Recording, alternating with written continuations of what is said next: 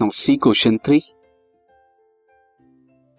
discuss briefly what is cataract cataract क्या होता है आपको बताना है and how this problem overcome और इस प्रॉब्लम को कैसे ओवरकम किया जा सकता so cataract is a flow that rises when eye lens of a person became hazy जब किसी पर्सन का आई लेंस हेजी यानी धुंधला हो जाता है तो कैटरैक्ट की प्रॉब्लम आती है।